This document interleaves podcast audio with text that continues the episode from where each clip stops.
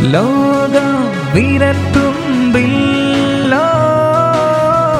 വയനാട് ഡിജിറ്റലിലേക്ക്. ചക്രവാള സീമയിൽ നവയുഗ ശില്പികളാം. നമുക്കിനി ചമയ.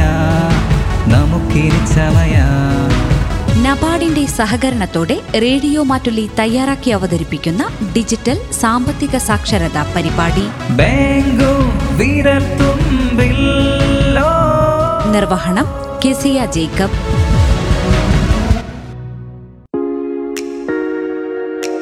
വയനാട് ഡിജിറ്റലിലേക്ക് എന്ന പരിപാടിയുടെ ഇന്നത്തെ അധ്യായത്തിലേക്ക് എല്ലാ പ്രിയ ശ്രോതാക്കൾക്കും സ്വാഗതം. ഇന്ന് സുരക്ഷിതമായ ഡിജിറ്റൽ ഇടപാടുകളെക്കുറിച്ചും ജനങ്ങൾക്ക് ബാങ്കുകളിലൂടെ നൽകുന്ന സംശയ നിവാരണ സംവിധാനങ്ങളെക്കുറിച്ചും cheque book A T M card എന്നിവയെക്കുറിച്ചുമൊക്കെ നബാർഡിന്റെ കേരള റീജിയണൽ ഓഫീസിലെ ജനറൽ മാനേജർ ശങ്കരനാരായണൻ സംസാരിച്ചതിന്റെ രണ്ടാം ഭാഗം ശ്രോതാക്കൾക്ക് കേൾക്കാം.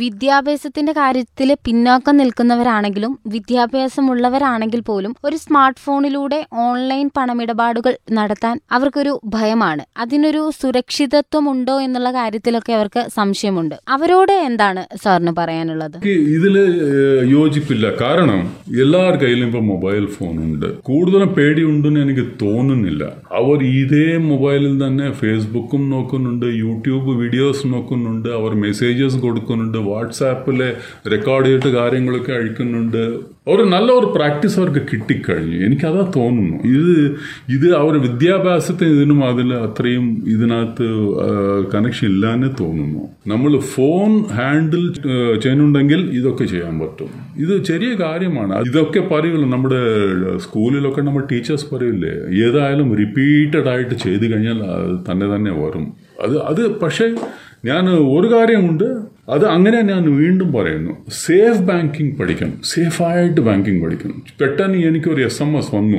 നിങ്ങൾക്കൊരു കോടി രൂപ ഞാൻ കൊടുക്കാൻ തയ്യാറാണ്. പക്ഷേ ഇത് ലിങ്ക് ക്ലിക്ക് ചെയ്യാൻ പറയുമ്പോൾ പെട്ടെന്ന് ക്ലിക്ക് ചെയ്യല്ലേ? അല്ലേ? അതൊക്കെ ഒരുപാട് ഇത് നടന്നിട്ടുണ്ടല്ലോ. ഫ്രോഡ്സ് നടക്കുന്നുണ്ട്. അപ്പോൾ അത് നമുക്ക് മനസ്സിലാക്കണം. ചില ലിങ്ക്സൊക്കെ നമുക്ക് ഓരോ വാട്സാപ്പിലും കാര്യങ്ങൾ വരും. നിങ്ങൾ ഈ ലിങ്ക് ക്ലിക്ക് ചെയ്ത് കഴിഞ്ഞാൽ നമുക്ക് ഏതോ ഏതോ സൂപ്പർ മാർക്കറ്റിൽ ഫ്രീ ആയിട്ട് ഇത് കൊടുക്കാൻ പോകുന്നവർക്ക് പെട്ടെന്ന് ക്ലിക്ക് ചെയ്യും. അതൊക്കെ ഫ്രോഡാണ് വെറുതെ ആരെങ്കിലും എന്തെങ്കിലും കൊടുക്കുമോ പത്ത് പൈസ പോലും കൊടുക്കില്ല. അത് നമുക്ക് മനസ്സിലാക്കണം. അപ്പോൾ ആരെങ്കിലും ഫ്രീ ആയിട്ട് നിങ്ങൾക്ക് ഇത് കിട്ടുമെന്ന് പറഞ്ഞു കഴിഞ്ഞാൽ പെട്ടെന്ന് നമുക്ക് സൂക്ഷിക്കണം.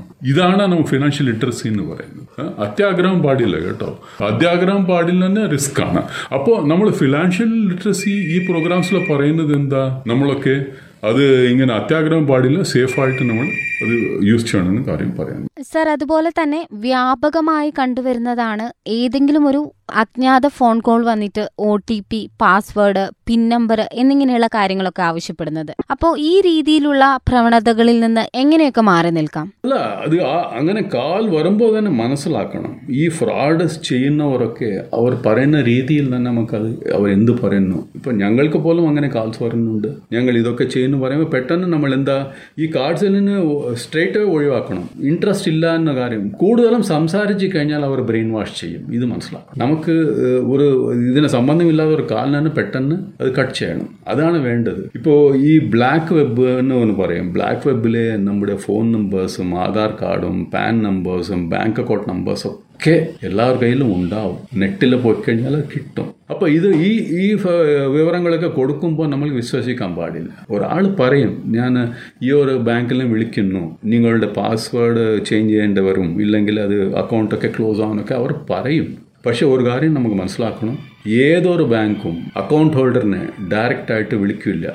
ഡെഫിനറ്റ് ആയിട്ട് അവർ വിളിക്കില്ല. അതുപോലെ തന്നെ നിങ്ങൾക്ക് വല്ലതും മെസ്സേജ് വന്നു കഴിഞ്ഞാൽ നിങ്ങളുടെ അക്കൗണ്ട് ബ്ലോക്ക് ചെയ്തു. അത് ഓപ്പൺ ചെയ്യണമെങ്കിൽ ഈ ലിങ്ക് ക്ലിക്ക് ചെയ്യുക പറയുമ്പോൾ ചെയ്യല്ലേ? അതിന്റെക്കാൾ സേഫായിട്ട് ഞാൻ പറയുന്ന കാര്യം അടുത്തുള്ള ബാങ്ക് കോൺടാക്ട് ചെയ്താൽ മതി. ഒരു പർട്ടിക്കുലർ ബാങ്കിന്റെ പേരിൽ ഒരു മെസ്സേജ് വന്നു കഴിഞ്ഞാൽ അത് വിശ്വസിക്ക വിശ്വസിക്കാൻ തക്ക രീതിയിൽ ഇല്ലെങ്കിൽ ഇപ്പോൾ ഏത് എസ് എം എസ് വിശ്വസിക്കാം? നിങ്ങൾ പണം ഇട്ടു ഉടൻ നിന്ന് അഞ്ഞൂറ് രൂപ നിങ്ങളുടെ അക്കൗണ്ടിൽ അത് നമ്മൾ ആഡ് ചെയ്തെന്ന് എസ് എം എസ് എന്നാൽ ജെന്യൂൻ എസ് എം എസ് ആണ്. അതായത് ഞാൻ പണം ഇട്ടു രണ്ട് നിമിഷത്തിൽ തന്നെ എനിക്കൊരു എസ് എം എസ് ഇങ്ങോട്ട് വരുന്നു. അപ്പോൾ കറക്റ്റ് മെസ്സേജ് ആണ്. ഇതേക്കാൾ വേറെ എന്തെങ്കിലും വന്നു കഴിഞ്ഞാൽ നമ്മൾ എന്ത് പറയണം? ഒന്നും പറയേണ്ട ആവശ്യമില്ല. ഞാൻ തന്നെ അങ്ങോട്ട് അങ്ങോട്ട് ബാങ്കിലോട്ട് വരാമെന്ന് പറഞ്ഞാൽ മതി. ഇത്രയും അത്ര പറഞ്ഞു കഴിഞ്ഞാൽ മാത്രം അവർ ഉടൻ ഫോൺ കട്ട് ചെയ്യും. ഇല്ലെങ്കിൽ അങ്ങോട്ട് ചോദിക്കും ഇത് ഈ നമ്പർ എവിടെ നിന്ന് കിട്ടി ഈ ഫോൺ നമ്പർ ആരാ കൊടുത്തത്? നിങ്ങൾ ഒരു ലോൺ അപ്ലൈ ചെയ്തിട്ടുണ്ടെന്ന് പറയും. ഞാൻ അപ്ലൈ ചെയ്തില്ലല്ലോ നിങ്ങൾക്ക് ആരാ പറഞ്ഞു ഉടൻ ഫോൺ കട്ട് ചെയ്യും. അതാണ് ഞാൻ പറയാൻ ആഗ്രഹിക്കുന്നത് പെട്ടെന്ന് കോൾ കട്ട് ചെയ്തിട്ട് കൂടുതലും സംശയമുണ്ടെങ്കിൽ ഉടൻ തന്നെ അടുത്തുള്ള ബാങ്കിൽ അപ്രോച്ച് ചെയ്ത് സാറേ എനിക്ക് ഇതുപോലൊരു എസ് എം എസ് വന്നിട്ടുണ്ട് ഇതുപോലെ കാൽ വന്നു.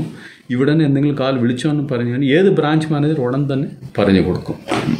സാർ ഈ ഡിജിറ്റലൈസേഷന്റെ ഭാഗമായിട്ട് ബാങ്കുകളിൽ ജനങ്ങളുടെ സേവനത്തിനായിട്ട് ഹെൽപ്പ് ഡെസ്കുകൾ പോലുള്ള സംവിധാനങ്ങൾ ചെയ്യുന്നുണ്ടോ? അങ്ങനെ ഡയറക്റ്റ് ആയിട്ടല്ല പക്ഷേ ഫിനാൻഷ്യൽ ലിറ്ററസി കൗൺസിലേഴ്സിന് ഒരുപാട് ബാങ്ക്സിലുണ്ട്.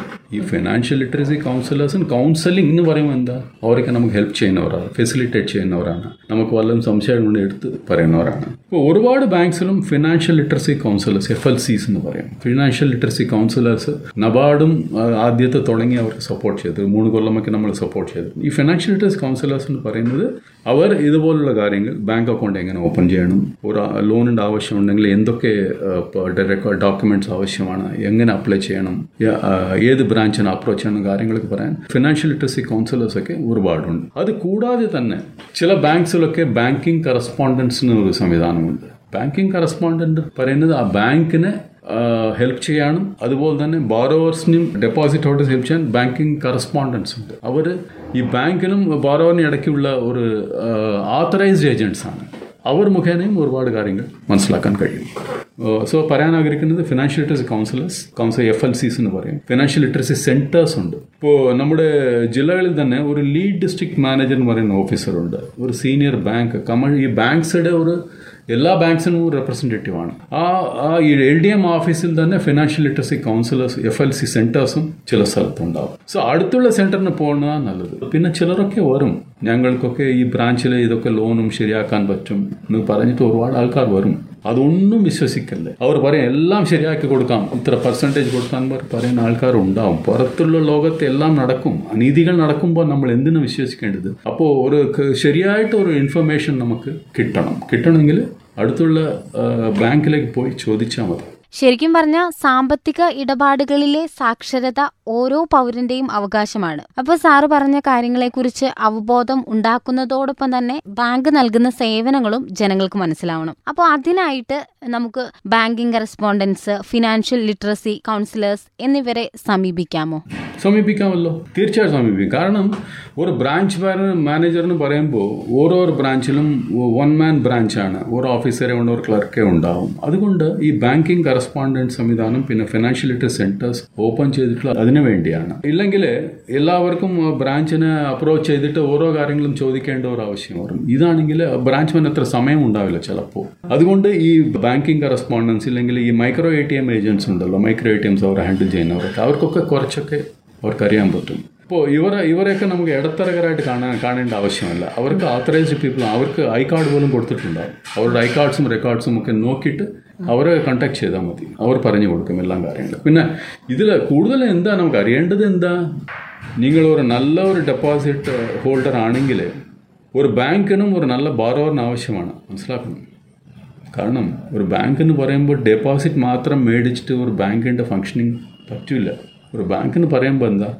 ഒരു ബാങ്ക് എന്ന് പറയുന്നത് ആൾക്കാരുടെ പണമൊക്കെ മേടിച്ച് ഞാൻ ഈ ബാങ്കിലോട്ട് കൊണ്ടുവന്നിട്ട് ആവശ്യമുള്ളവർക്ക് ലോണായിട്ട് കൊടുക്കുന്നു. ഈ ഡെപ്പോസിറ്റ്സിന് ചെറിയ തുക പലിശയായിട്ട് കൊടുക്കുന്നു. ഞാൻ കൊടുക്കുന്ന ഈ വായ്പയ്ക്ക് ഒരു ചെറിയ ഒരു അതിനേക്കാൾ രണ്ട് പെർസെന്റ് കൂടുതൽ പലിശ മേടിച്ചിട്ട് അതാണ് ഒരു ബാങ്കിന്റെ ഒരു ഇൻകം അതാണ്. ഡെപ്പോസിറ്റ് മാത്രം മേടിച്ച് ഏത് ബാങ്കും നടക്കില്ല. അതുകൊണ്ട് റിസർവ് ബാങ്ക് ഓർഡേഴ്സ് അനുസരിച്ച് ഓരോ ബാങ്കിലും നല്ലത് നല്ലവണ്ണം ലോൺസ് ഒക്കെ കൊടുക്കണമെന്ന് പറഞ്ഞിട്ടുണ്ട്. അപ്പോൾ അവർക്ക് നല്ല ബോറോവേഴ്സ് വേണം. നല്ല ബോറോവേഴ്സ് വേണം നിങ്ങൾ നല്ല ഡെപ്പോസിറ്റർ ആണെങ്കിൽ നിങ്ങൾ ആവശ്യത്തിന് ആ ബാങ്കിന് അപ്രോച്ച് ചെയ്യാം. ഇപ്പോൾ ഒരു ബാങ്കിലോട്ട് പോയിട്ട് ചോദിക്കാം. നമുക്ക് ഈസിയായിട്ട് ചോദിക്കാൻ പറ്റും. സാറേ എന്റെ എന്റെ അക്കൗണ്ട് അഞ്ച് കൊല്ലമായിട്ട് ഈ ബാങ്കിൽ എനിക്കുണ്ട്. എനിക്ക് നല്ല ലോൺ ചെയ്ത് തരണം അവർ ചെക്ക് ചെയ്യും. ഫൈവ് അഞ്ച് കൊല്ലത്തായിട്ട് നല്ല ഡെപ്പോസിറ്റർ ആണ്. ആദ്യം ചെറിയ തുക കൊടുക്കും ലോണായിട്ട് ബാങ്ക്സിനും ഞാൻ പറയാൻ ആഗ്രഹിക്കുന്നത് വീണ്ടും പറയുന്നു. ബാങ്ക്സിനും നല്ല ബോറോസിന് ആവശ്യമുണ്ട്. നല്ല കസ്റ്റമേഴ്സിന്റെ ആവശ്യമുണ്ട്. അപ്പോൾ ഇതൊരു നല്ല റിലേഷൻഷിപ്പ് അത് ചെയ്യാൻ പറ്റും. സർ ഈ ബാങ്ക് ഇടപാടുകളിൽ വളരെ പ്രാധാന്യമുള്ളതാണ് ചെക്ക് മുഖേനയുള്ള ഇടപാടുകൾ അപ്പോൾ ആ ഒരു കാര്യത്തിൽ ശ്രദ്ധിക്കേണ്ട കാര്യങ്ങൾ എന്തൊക്കെയാണ്? ചെക്ക് ഇടപാടുകളിൽ പ്രധാനമായും ശ്രദ്ധിക്കേണ്ടത് ചെക്ക് ബുക്ക് ഉണ്ടെങ്കിൽ ആദ്യം തന്നെ അതിൽ ഒപ്പിട്ട് അത് സൂക്ഷിക്കാൻ പാടില്ല കേട്ടോ? ട്രാൻസാക്ഷൻ മുമ്പ് തന്നെ ഒപ്പിട്ട് വെക്കണം.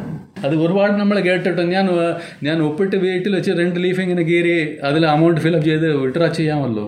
അവിടെ ബാങ്കിൽ ചെക്ക് ചെയ്യുമ്പോൾ ഒപ്പ് അവർ കമ്പയർ ചെയ്യും. ഇയാളുടെ ഒപ്പാണെന്ന് മനസ്സിലാക്കി അവർ കൊടുക്കും. പക്ഷേ അതുകൊണ്ട് ആദ്യമായിട്ട് കാര്യം ഈ ചെക്ക് ബുക്സ് സൂക്ഷിച്ചു വെക്കണം. ആരുടെ കയ്യിലും അത് പോകാൻ പാടില്ല. ഒന്നാമത്തെ കാര്യം. രണ്ടാമത്തെ കാര്യം ഇതൊക്കെ ആദ്യം തന്നെ ഒപ്പിട്ട് എന്തിനാ ഒപ്പിടാൻ നിന്ന് അഞ്ച് സെക്കൻഡ് കൂടുതലാവും? അത്രേ ഉള്ളൂ അല്ലേ? സോ രണ്ടാമത്തെ കാര്യം അതാ. മൂന്നാമത്തെ കാര്യം വീട്ടിലെ എന്തെങ്കിലും നടന്ന് പിന്നെ ആ ചെക്ക് ബുക്ക് അത് കാണാതായി പോയാൽ ഇമ്മീഡിയറ്റ് ആയിട്ട് റിപ്പോർട്ട് ചെയ്യണം. നമ്മൾ ബാങ്ക്സിൽ വേറൊരു സംവിധാനം കൂടിയുണ്ട്. എന്റെ ചെക്ക് ബുക്ക് കാണുന്നില്ല. എവിടെയെങ്കിലും ഞാൻ മിസ്പ്ലേസ് ചെയ്തു. എന്ന് വെച്ചാൽ ഉടൻ തന്നെ ആ ബാങ്കിനെ അറിയിക്കണം. കഴിഞ്ഞ പ്രാവശ്യം നിങ്ങൾ ഇഷ്യൂ ചെയ്ത ചെക്ക് ബുക്ക് എനിക്ക് കാണുന്നില്ല എന്ന് പറയുമ്പോൾ അവരെന്ത് ചെയ്യും? കമ്പ്യൂട്ടറിൽ തന്നെ ആ ചെക്ക് ബുക്ക്സ് ബ്ലോക്ക് ചെയ്യും നമ്പേഴ്സ് അപ്പോൾ തെറ്റായ രീതിയിൽ ആരെങ്കിലും ആ ചെക്ക് പ്രസന്റ് ചെയ്ത് കഴിഞ്ഞാലും പാസ്സാവില്ല. പാസ്സായില്ലെങ്കിൽ നിങ്ങളുടെ പണം അവിടെ ഭദ്രമാണ്. അത് മനസ്സിലാക്കണം. അപ്പോൾ ചെക്ക് ബുക്സിന്റെ കാര്യം അത് ഒന്ന്.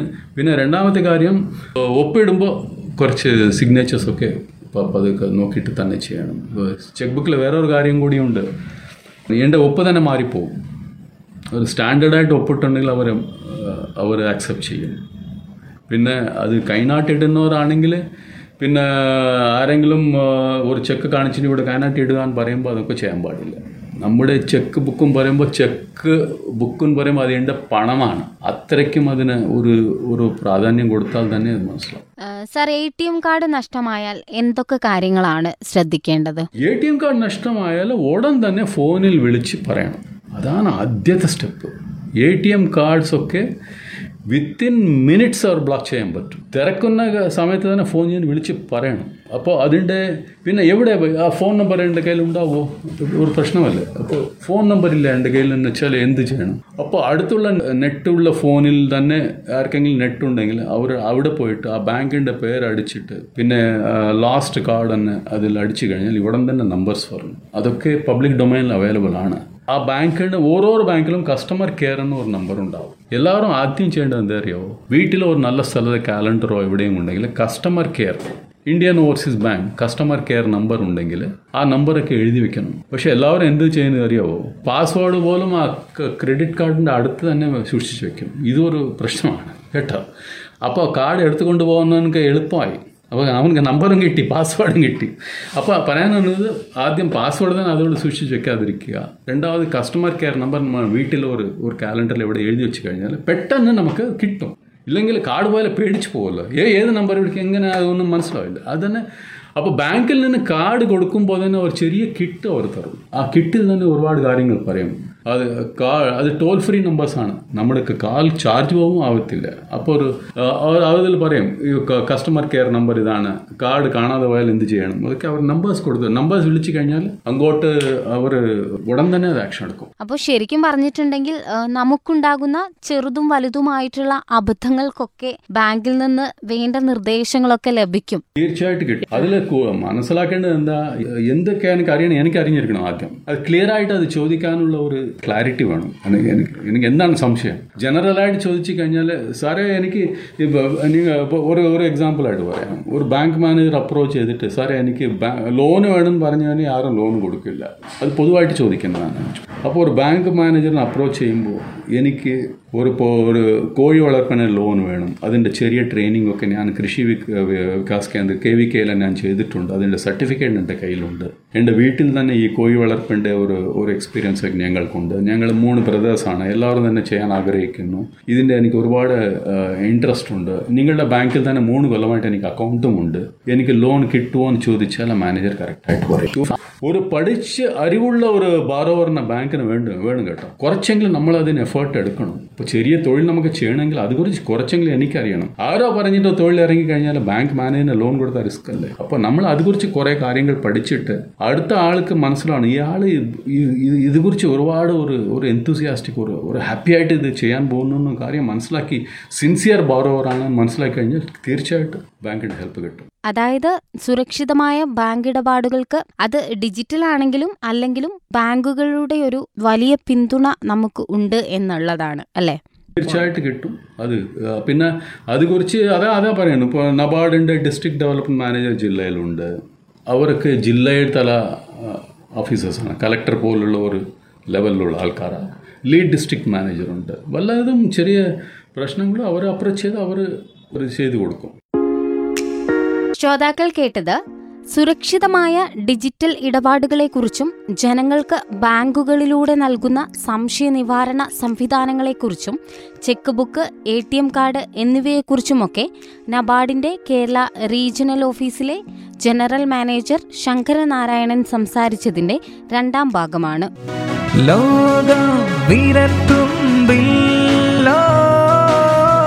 വയനാട് ഡിജിറ്റലിലേക്ക്. ചക്രവാള സീമയിൽ നവയുഗ ശില്പികളാം. നമുക്കിനി ചമയ. നമുക്കിനി ചമയ. നബാർഡിന്റെ സഹകരണത്തോടെ റേഡിയോ മാറ്റുലി തയ്യാറാക്കി അവതരിപ്പിക്കുന്ന ഡിജിറ്റൽ സാമ്പത്തിക സാക്ഷരതാ പരിപാടി. നിർവഹണം കെസിയ ജേക്കബ്.